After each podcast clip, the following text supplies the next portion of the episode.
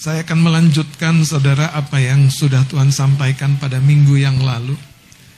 Bagaimana kita perlu hidup di dalam suara Tuhan. Tema renungan kita pada pagi hari ini hidup berhasil karena perkataan suara Tuhan. Saudara, keberhasilan hidup kita sekali lagi kalau kita makin menyadari bahwa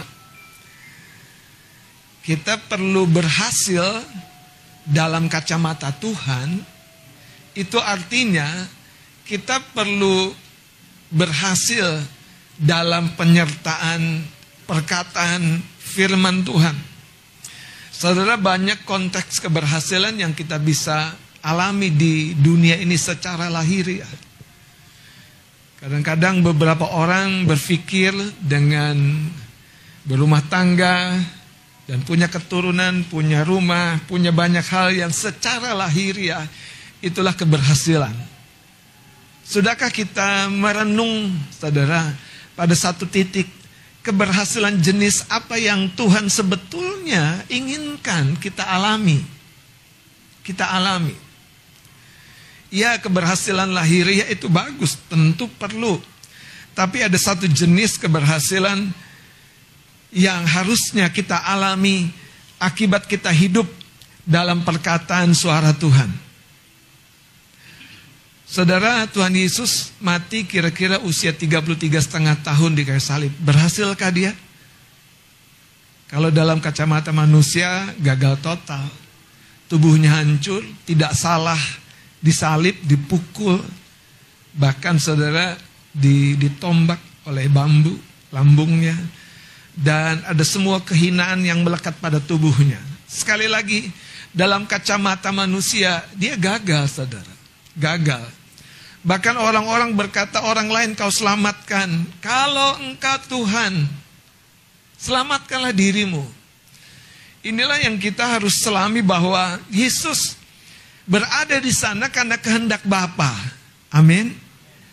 Hari ini mari kita cocokkan perjalanan hidup kita dengan kehendak Bapa supaya keberhasilan kita saudara selaras dengan hatinya Tuhan.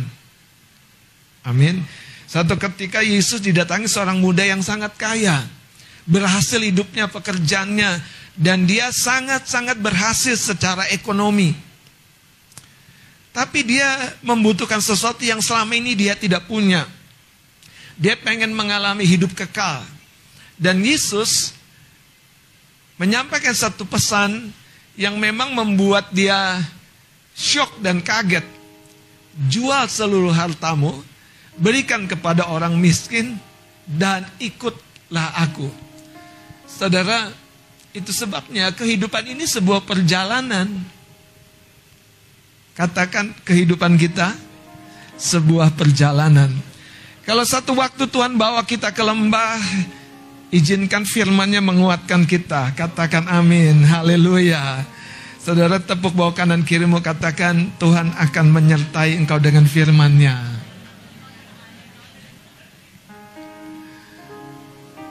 Tuhan akan menyertai kita dengan firman-Nya. Saudara kalau Anda berdoa Tuhan sertai aku. Sertai aku. Saudara harus dengar kata-kata saya. Salah satu cara Tuhan menyertai kita, dia memberi firman-Nya. Dia memberikan janjinya, arahannya, nasihatnya, tegurannya, bimbingannya. Dan firman-Nya adalah menghadirkan dirinya, saudara.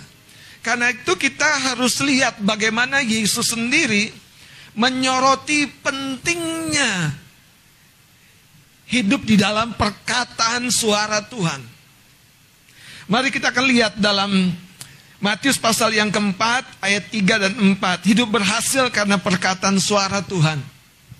Sekali lagi saudara, Tuhan merancangkan kita keberhasilan. Tapi keberhasilan yang seperti apa tentu melampaui keberhasilan yang jenisnya secara lahiriah. Ya itu Tuhan rancangkan juga supaya kita diberkati sama seperti bangsa Israel sampai di tujuan, yaitu tanah yang limpah susu dan madu, yaitu Kanaan. Amin. Tapi bukan hanya itu, saudara. Dalam prosesnya Tuhan ingin kita mengalami sebuah perubahan di dalam hidup kita.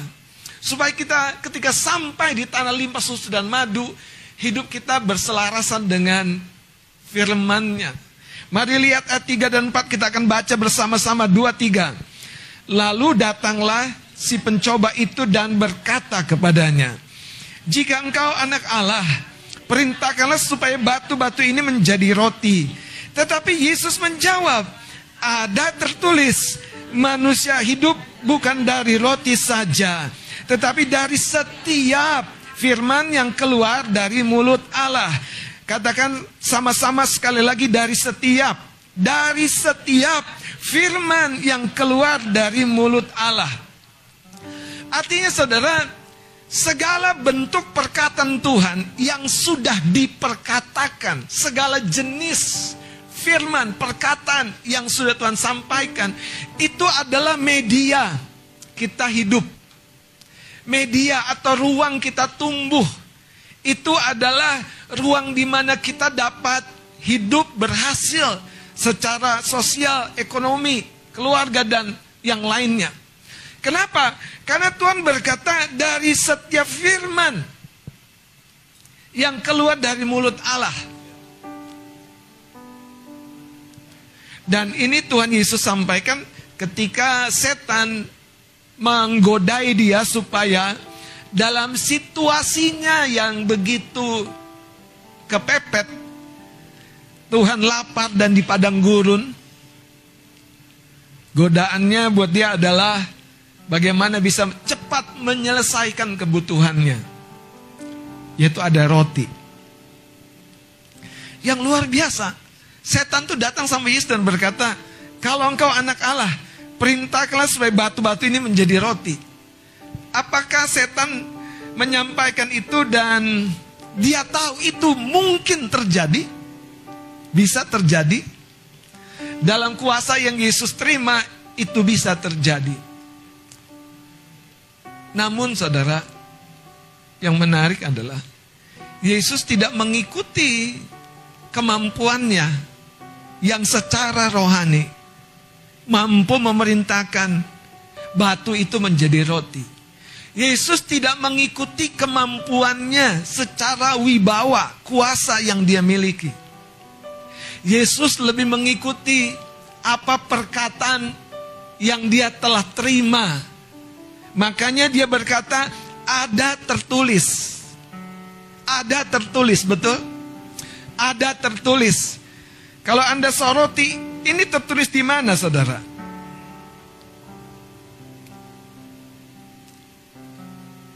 Sudah? Saudara, kita jumpai itu di dalam ayat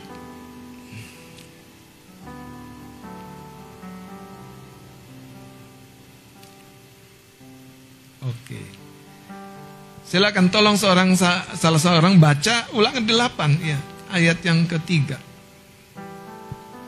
Ayat yang ketiga, ia merendahkan hatimu membiarkan engkau lapar, dan memberi engkau makan mana yang tidak kau kenal dan yang juga tidak dikenal oleh nenek moyangmu, untuk membuat engkau mengerti bahwa manusia hidup bukan dari roti saja. Manusia hidup bukan dari roti saja. Saudara, kebutuhan lahiriah bukan tidak penting, tetapi ini perkataan firman yang berkata manusia hidup bukan dari roti saja. Terus? Tapi manusia hidup dari segala yang diucapkan Tuhan. Manusia hidup dari segala. Artinya Tuhan punya seluruh stok firman yang dia telah perkatakan untuk kehidupan kita menjadi berhasil. Dia punya seluruh janji untuk tiap keadaan kita. Dia punya seluruh kemampuan, kesanggupan yang dia telah taruh di dalam firmannya itu. Supaya kita yang percaya kepada firmannya berhasil. Kenapa saya katakan berhasil saudara? Sekali lagi hidup kita adalah sebuah perjalanan.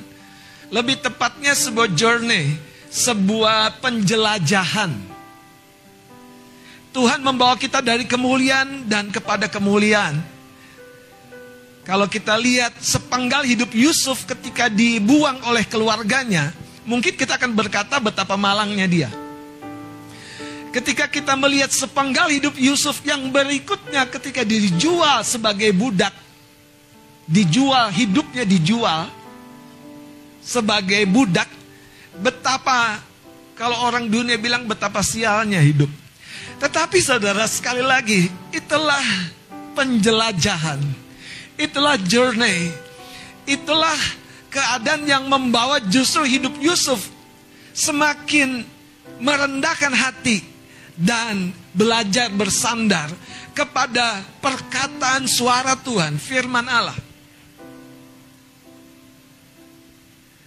Ketika Yusuf usia 17 tahun, dia menerima janji di mana sebuah mimpi yang unik sekali saudara yang sukar di, di ditampung oleh hati yang masih muda, jiwa yang masih muda. Kenapa saya katakan tiba-tiba Yusuf bisa jadi seperti lupa dia menceritakan itu sama abang-abangnya yang membuat abang-abangnya benci sama dia. Tidak semua mimpi bisa diceritakan pada segala atau sembarang waktu, saudara. Tapi apa yang saya mau sampaikan itulah hidup seorang yang sekali lagi sedang dilatih Tuhan dan dibentuk Tuhan. Manusia hidup dari segala yang diucapkan Tuhan. Mungkin saudara beberapa orang karismatik senang dengan nubuat, senang dengar perkataan suara Tuhan dan janji Tuhan. Itu itu kita banget saudara. Tapi yang saya mau katakan saudara, justru yang menarik adalah kita tidak bisa terbang hanya mengenakan satu sayap. Yaitu perkataan firman yang disingkapkan oleh roh kudus melalui mulut pelayan-pelayannya. Atau melalui mimpi, melalui penglihatan. Tapi justru yang menarik, Tuhan mau ajari kita hari ini. Kita harus pertama-tama hidup melalui firman yang tertulis, firman yang sudah diperkatakan. Itulah yang tadi Tuhan Yesus katakan menjadi media tumbuh. Satu ketika saya melihat saudara bagaimana cocok tanam di kota besar ini yang kadang-kadang mau cari tanah itu susah. Sampai mereka-mereka yang punya ilmu tentang cocok tanam menemukan saudara konsep media tumbuh dari sabut kelapa yang dipadatkan dan diolah begitu rupa dan jadilah sebuah media tumbuh yang ketika ditaruh di pot dia dapat mengembang dan cocok untuk sayuran, cocok untuk tanaman. Saya percaya Firman itu saudara, ketika ditaruh di hati kita, akan menjadi media tumbuh mimpi kita seperti mimpi Yusuf. Firman itu ketika ditaruh di jiwa kita akan menjadi media tempat akar keyakinan kita bertumbuh. Amin. Ketika Abraham menerima janji janji itu menjadi akar tempat imannya bertumbuh dan mempercayai Tuhan setia. Tuhan tidak akan gagal dengan firman-Nya sampai akhirnya istrinya Sarah melahirkan. Ada amin? Berapa sungguhnya kita menaruh perkataan firman yang sudah tertulis, yang kita renungkan tiap-tiap hari yang kita baca dan perkataan firman yang disampaikan dalam bentuk perkataan nubuat itu menjadi media tumbuh kita. Dan kita percaya untuk segala sesuatu yang belum kita lihat. Kita percaya untuk pekerjaan yang belum kita masuki. Kita percaya untuk rumah yang belum kita jumpai. Kita percaya untuk pasangan hidup yang belum kita ketemu bahkan. Dan kita percaya untuk tiap-tiap hal. Kenapa? Karena segala firmannya itu menjawab segala kebutuhan kita. Beri tepuk tangan bagi Tuhan Yesus. Haleluya. Makanya kalau ada orang Kristen baca Alkitab getol, saudara jangan malu. Apalagi kalau ada orang bilang, eh lu sok suci banget. Saudara justru begini sama kasih tahu. Kita ibadah, kita baca firman justru karena kita masih kedagingan. Kita ibadah, kita berdoa, kita baca firman justru supaya kita beroleh pertolongan. Justru karena kita masih lemah. Kita harus lebih tekun lagi. Kalau kalau setan dia berusaha membalik pola pikir kita dan kita sepertinya takut untuk tekun membaca firman. Karena itu, dengan apa yang saya katakan ini, kalau ada orang Kristen yang masih kedagingan tapi tidak suka firman. Coba orang jenis Kristen, orang Kristen jenis apa itu? Mungkin yang jenis super kali ya. Saudara semua kita butuh firman, sungguh-sungguh. Nah inilah yang membawa kita nanti melihat keberhasilan demi keberhasilan terjadi di dalam hidup kita. Katakan amin. Haleluya. Saudara, kalau kita lihat pada Mazmur 81 ayat 8 sampai 16. Mazmur 81 ayat 8 sampai 16 saya akan baca mulai dari ayat yang ke-8. Dengarlah hai umatku, aku hendak memberi peringatan kepadamu hai Israel. Jika engkau mau mendengarkan aku, jika engkau mau mendengarkan aku, jadi ternyata saudara ada satu masa di mana umat Tuhan seperti tidak membutuhkan Tuhan. Tapi dia sebetulnya lagi hancur, lagi gagal. Sebetulnya dia lagi kepayahan saudara. Hidup kita perlu firman. Mau lagi di atas, mau lagi di bawah, lagi hancur, kita butuh firman. Kita perlu merendahkan diri dan mendengar suaranya saudara. Sehebat-hebatnya Ayub berhasil. Tidak ada orang yang lebih saleh dan lebih kaya dari dia. Kehidupannya menyukai saudara yang namanya kesalehan. Tekun mencari Tuhan. Lihat ayat ini dikatakan, jika engkau mau mendengarkan aku. Karena itu saudara mengarahkan hati kita kepada Tuhan itu adalah sebuah pilihan. Dan kita harus berani memilih dalam cara-cara yang melampaui kedagingan kita yang berusaha melemahkan tekad kita, semangat kita untuk mendengar dia. Ayat berikutnya dikatakan, Janganlah ada di antaramu Allah lain dan janganlah engkau menyembah kepada Allah asing. Akulah Tuhan Allahmu yang menuntun engkau keluar dari Mesir. Saudara Tuhan tuh suka menjelaskan siapa dirinya pada waktu yang lalu. Sebetulnya apa sih saudara? Kenapa dia tuh begitu? Kenapa Tuhan punya punya pola menyentuh pikiran kita tuh seperti itu? Karena begini saudara. Memori kita itu penting. Ketika memori positif kita dibangunkan, kita akan lebih responsif. Tapi kalau memori kepenatan, masalah lebih kuat, kita akan sukar sudah merespon. Makanya Tuhan berkata, Akulah Allahmu yang menuntun engkau keluar dari tanah Mesir. Bukalah mulutmu lebar-lebar, maka aku akan. Ini bicara tentang apa sih? Kenapa buka mulutmu lebar-lebar? Ini bicara saudara gini. Tuhan betul-betul ingin mengenyangkan kita secara lahiriah, secara fisik, secara kehidupan lahiriah, dan juga secara rohani. Namun ketika kita membuka mulut kita, artinya kita menginginkan, kita merindukan. Sayangnya saudara, kalimat berikutnya, tetapi umatku tidak mendengarkan suaraku. Saudara, kalau Tuhan berkata tidak mendengarkan suaraku, tetap artinya Tuhan sudah bicara ya. Setuju ya? Kalau Tuhan berkata, tetapi umatku tidak mendengarkan aku, artinya dia sudah menunjukkan hatinya, pikirannya kepada kita.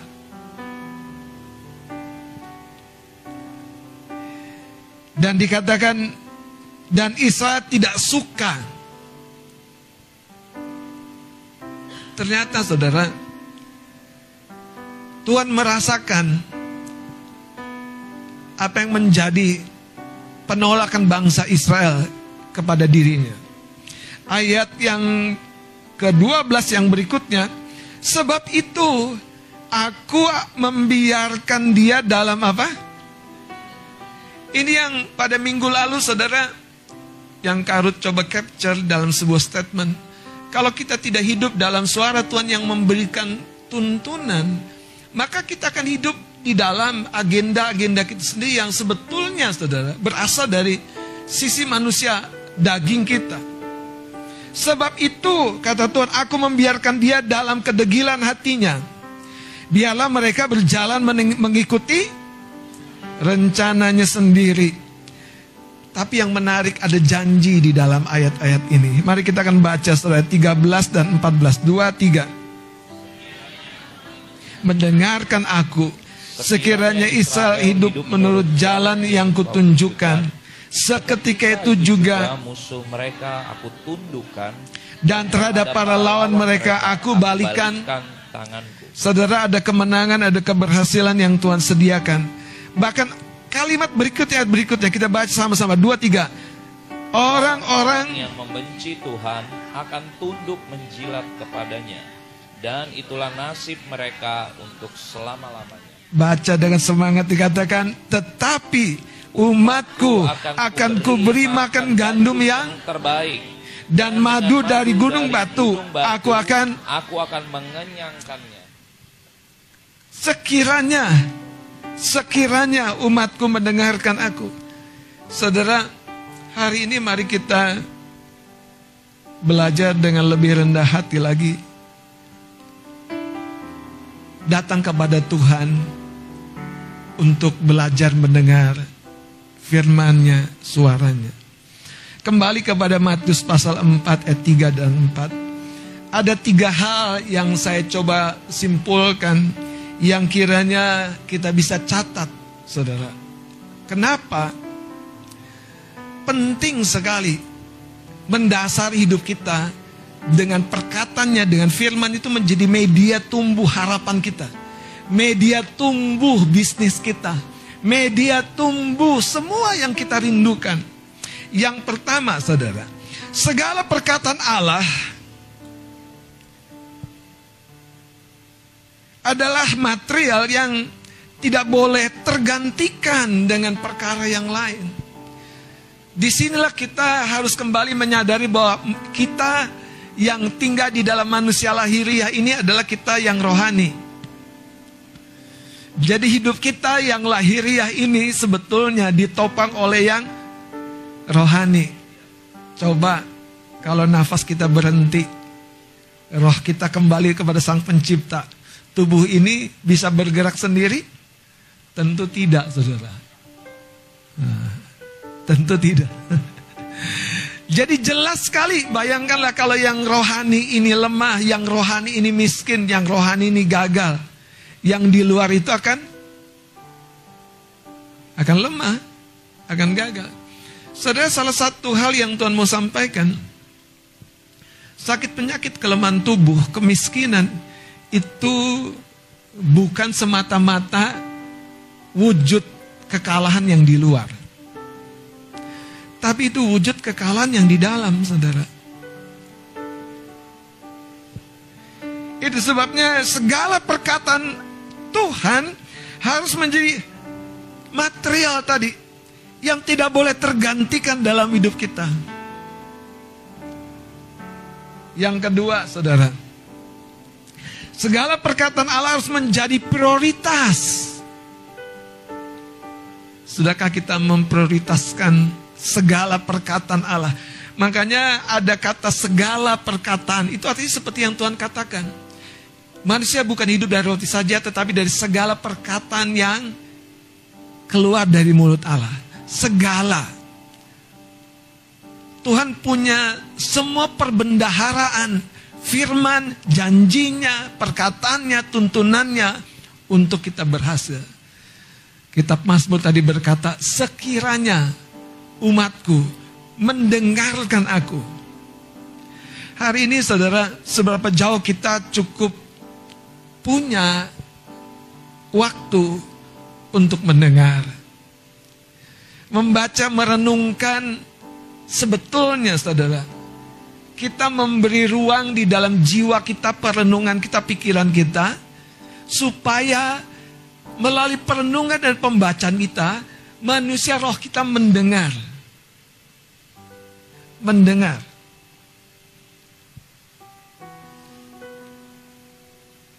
Yang ketiga, saudara, seperti tadi kita telah bahas, seberapa sungguhnya kita menjadikan firman perkataan itu menjadi media tumbuh, janjinya. Menjadi media atau ruang di mana kita menghidupkan harapan kita, menghidupkan mimpi kita. Satu ketika Rasul Paulus berada di sebuah pelayaran dan dia menuju Roma terombang-ambing karena semua awak kapal dalam kisah Rasul pasal 27 itu mengikuti dugaan-dugaan secara teori dan perhitungan sampai akhirnya mereka tidak bisa maju terus mereka terkatung-katung begitu rupa di laut. Sampai mereka berputus asa dan membuang semua alat-alat dari kapal. Dan malam itu Tuhan hadir melalui malaikatnya dan memberi janji keselamatan. Dan janji perkataannya itu yang Paulus pegang. Dia berkata begini. Semua yang ada di kapal ini akan selamat kecuali kapal ini. Hari ini mari kita tidak lagi menahan makan, semua makan. Dan saudara, ketika Paulus menyampaikan itu, dia tidak melihat cuaca sedang membaik.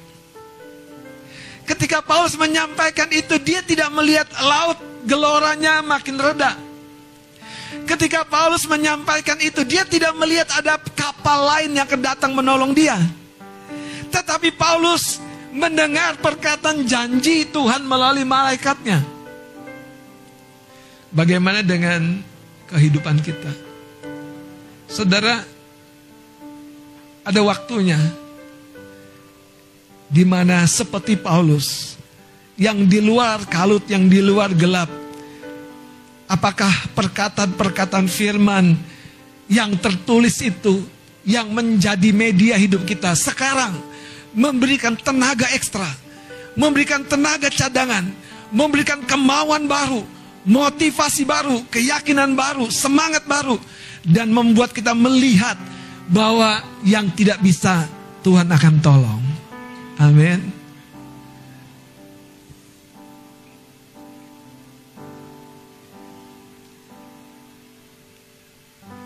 Ada sebuah cerita dalam Markus pasal 4 ayat 35. Tolong seorang boleh baca satu ayat saja.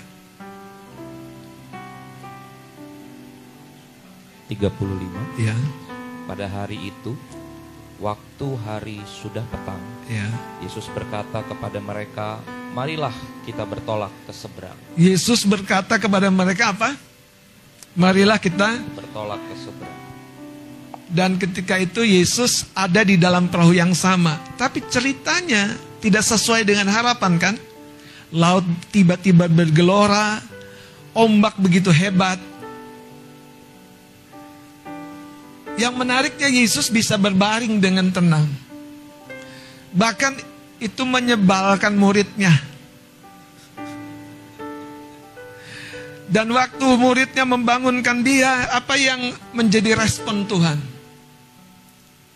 Pertama dia berkata, kepada danau itu, laut itu diam dan tenanglah. Kemudian dia berkata, "Mengapa kamu tidak percaya?" Padahal saudara, sekali lagi, waktu ayat ini kita baca, Tuhan Yesus yang berkata, "Marilah kita bertolak ke seberang." Marilah kita bertolak ke seberang. Biarlah Tuhan menopang kita dengan janjinya. Ketika Tuhan berkata, marilah artinya dia telah mengetahui dari awal sampai ujungnya. Dia telah mengetahui dari benih sampai kepada buahnya. Dia telah mengetahui dari kecil sampai besarnya. Dia telah mengetahui apa yang belum kita ketahui yang masih misteri. Karena itu kalau firman menjadi media kita bersandar, rasanya kita akan aman ya. Rasanya kita akan aman ya. Cuman mungkin murid-murid di tengah kalut itu lupa bahwa Yesus yang tadi berkata, mari kita bertolak ke seberang. Kita lihat sekarang contoh yang lain saudara. Dia pribadi yang sama yang memberi jalan ketika tidak ada jalan. Kita buka saudara Yohanes pasal yang kedua. Ayat yang kelima. Saudara ayat-ayat sederhana ini mengingatkan kalau perkataan yang tertulis menjadi rema, menjadi insight, menjadi sebuah dorongan. Ditambah lagi dengan perkataan yang oleh Roh Kudus yang adalah perkataan dari hati Tuhan kepada kita. Ketika kita pegang itu menjadi sandaran yang ajaib untuk keadaan kita. Mari kita akan lihat saudara. Ayat yang ketiga saya akan baca dengan cepat. Ketika mereka kekurangan anggur, Ibu Yesus berkata kepadanya, mereka kehabisan anggur. Kata Yesus kepadanya, mau apakah engkau daripadaku ibu saatku belum tiba. Tetapi Ibu Yesus berkata kepada pelayan-pelayan, kita baca sama-sama. Apa? Dikatakan kepadamu, buatlah itu. Apa yang? Dikatakan kepadamu, buatlah itu. Masih misteri ya. Karena belum yang dikatakan itu belum muncul. Saudara, kadang-kadang kita butuh waktu untuk menunggu. Butuh waktu untuk sabar. Butuh waktu untuk bergulat sebatas Tuhan ngomong dong. Kalimat ini tapi menentukan saudara. Kenapa Ibu Yesus tahu kalau putranya itu Yesus memperkatakan sesuatu yang tidak mungkin menjadi mungkin, yang tidak bisa menjadi bisa. Lihat saudara ayat tujuhnya. Tolong Mas Adit boleh baca. Pelayan-pelayan Waktu itu atau ketika waktunya atau momennya tiba. Nah, itu kan tadi Yesus bilang, waktuku belum tiba. Ketika waktunya tiba, firman itu menjadikan yang tidak mungkin menjadi mungkin. Dia menyertai kita melalui firman-Nya. Dia membuat kita kuat melalui firman-Nya. Dia membuat kita melihat kemungkinan bisa melalui firman-Nya. Lanjutkan. Isilah tempayan-tempayan itu penuh dengan air dan mereka pun mengisinya sampai penuh. Terus? Lalu kata Yesus kepada mereka, "Sekarang cedoklah dan bawalah kepada pemimpin pesta." Lalu mereka pun membawanya. Kita tahu cerita selanjutnya saudara. Bahwa tempayan yang kosong. Tempayan yang memang tersedia di situ untuk membasuh kaki para tamu. Tempayan yang telah terkuras. Tempayan biasa. Kemudian Tuhan membuat yang biasa-biasa itu menjadi luar biasa. Tuhan mengubahnya Tuhan memperbaikinya. Tuhan memberkati pesta itu dengan apa? Dengan firman-Nya. Dari sini kita gereja Tuhan, mari sadari kalau dia berfirman, kalau dia berbicara, yang tidak mungkin sekali lagi akan bisa terjadi. Saudara, saya mau akhiri dengan bagian daripada cerita ini. Begini yang saya mau sampaikan. Pertanyaannya, apa yang membuat Yesus menyampaikan firman-Nya itu? Apakah keadaan? Kalau cerita ini, apa yang membuat Yesus berkata kepada pelayan-pelayan istilah tempayan itu dengan penuh dengan air. Apa yang membuat, apa yang mendorong Yesus bicara? Adalah ketika ibunya Maria Yeremia 33:3 berkata, "Berserulah kepadaku." Berserulah kepadaku. Bo boleh ditampilkan ayatnya. Karena saudara, banyak orang berpikir, aku kok nggak dengar suara Tuhan. Saudara, waktu kita berseru, bicara, sampaikan hati kita. Tidak mungkin dia yang adalah Bapa kita, tidak menyampaikan isi hatinya kepada kita. Yeremia 33 3 berkata, "Berserulah kepadaku, maka baca sama-sama. Aku akan menjawab." Jadi Saudara, jawaban diberikan kepada mereka yang Tapi jangan berseru dengan tidak percaya.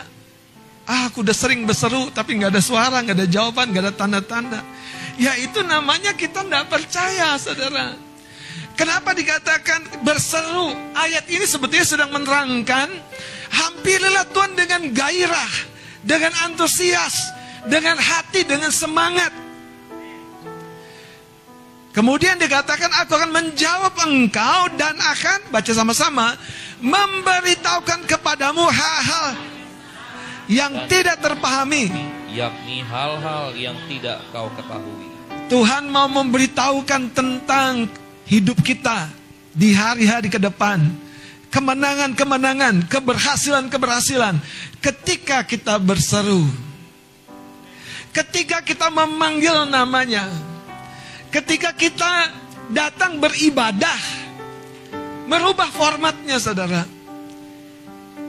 Kita harus keluar dari sebatas sebuah kebiasaan Jadikan ibadahmu seruanmu kepada Tuhan. Maka Tuhan pasti akan berbicara. Maka Tuhan pasti akan berbicara, saudara.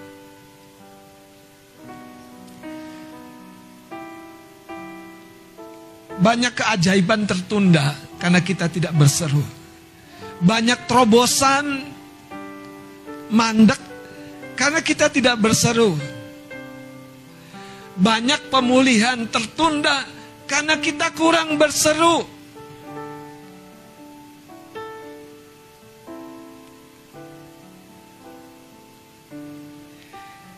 Ketika Petrus berjalan di atas air dan dia hampir tenggelam. Apa yang Yesus katakan di situasi itu? Yesus, guru, tolong aku. Saudara, tidak ada jeritan yang tidak dia respon. Dialah Tuhan yang memperhatikan. Amin. Itu sebabnya sekali lagi Tuhan menegaskan manusia bukan hidup dari perkara-perkara lahiriah saja. Manusia hidup dari segala perkataan, firman yang telah diucapkan Tuhan. Kalau Tuhan berfirman, dia bicara, sering kali itu dia sampaikan untuk menjadi jalan yang membawa kita kepada keberhasilan. Kitab Mazmur tadi mencatat, sekiranya umatku mendengarkan aku. Sekiranya umatku mendengarkan aku.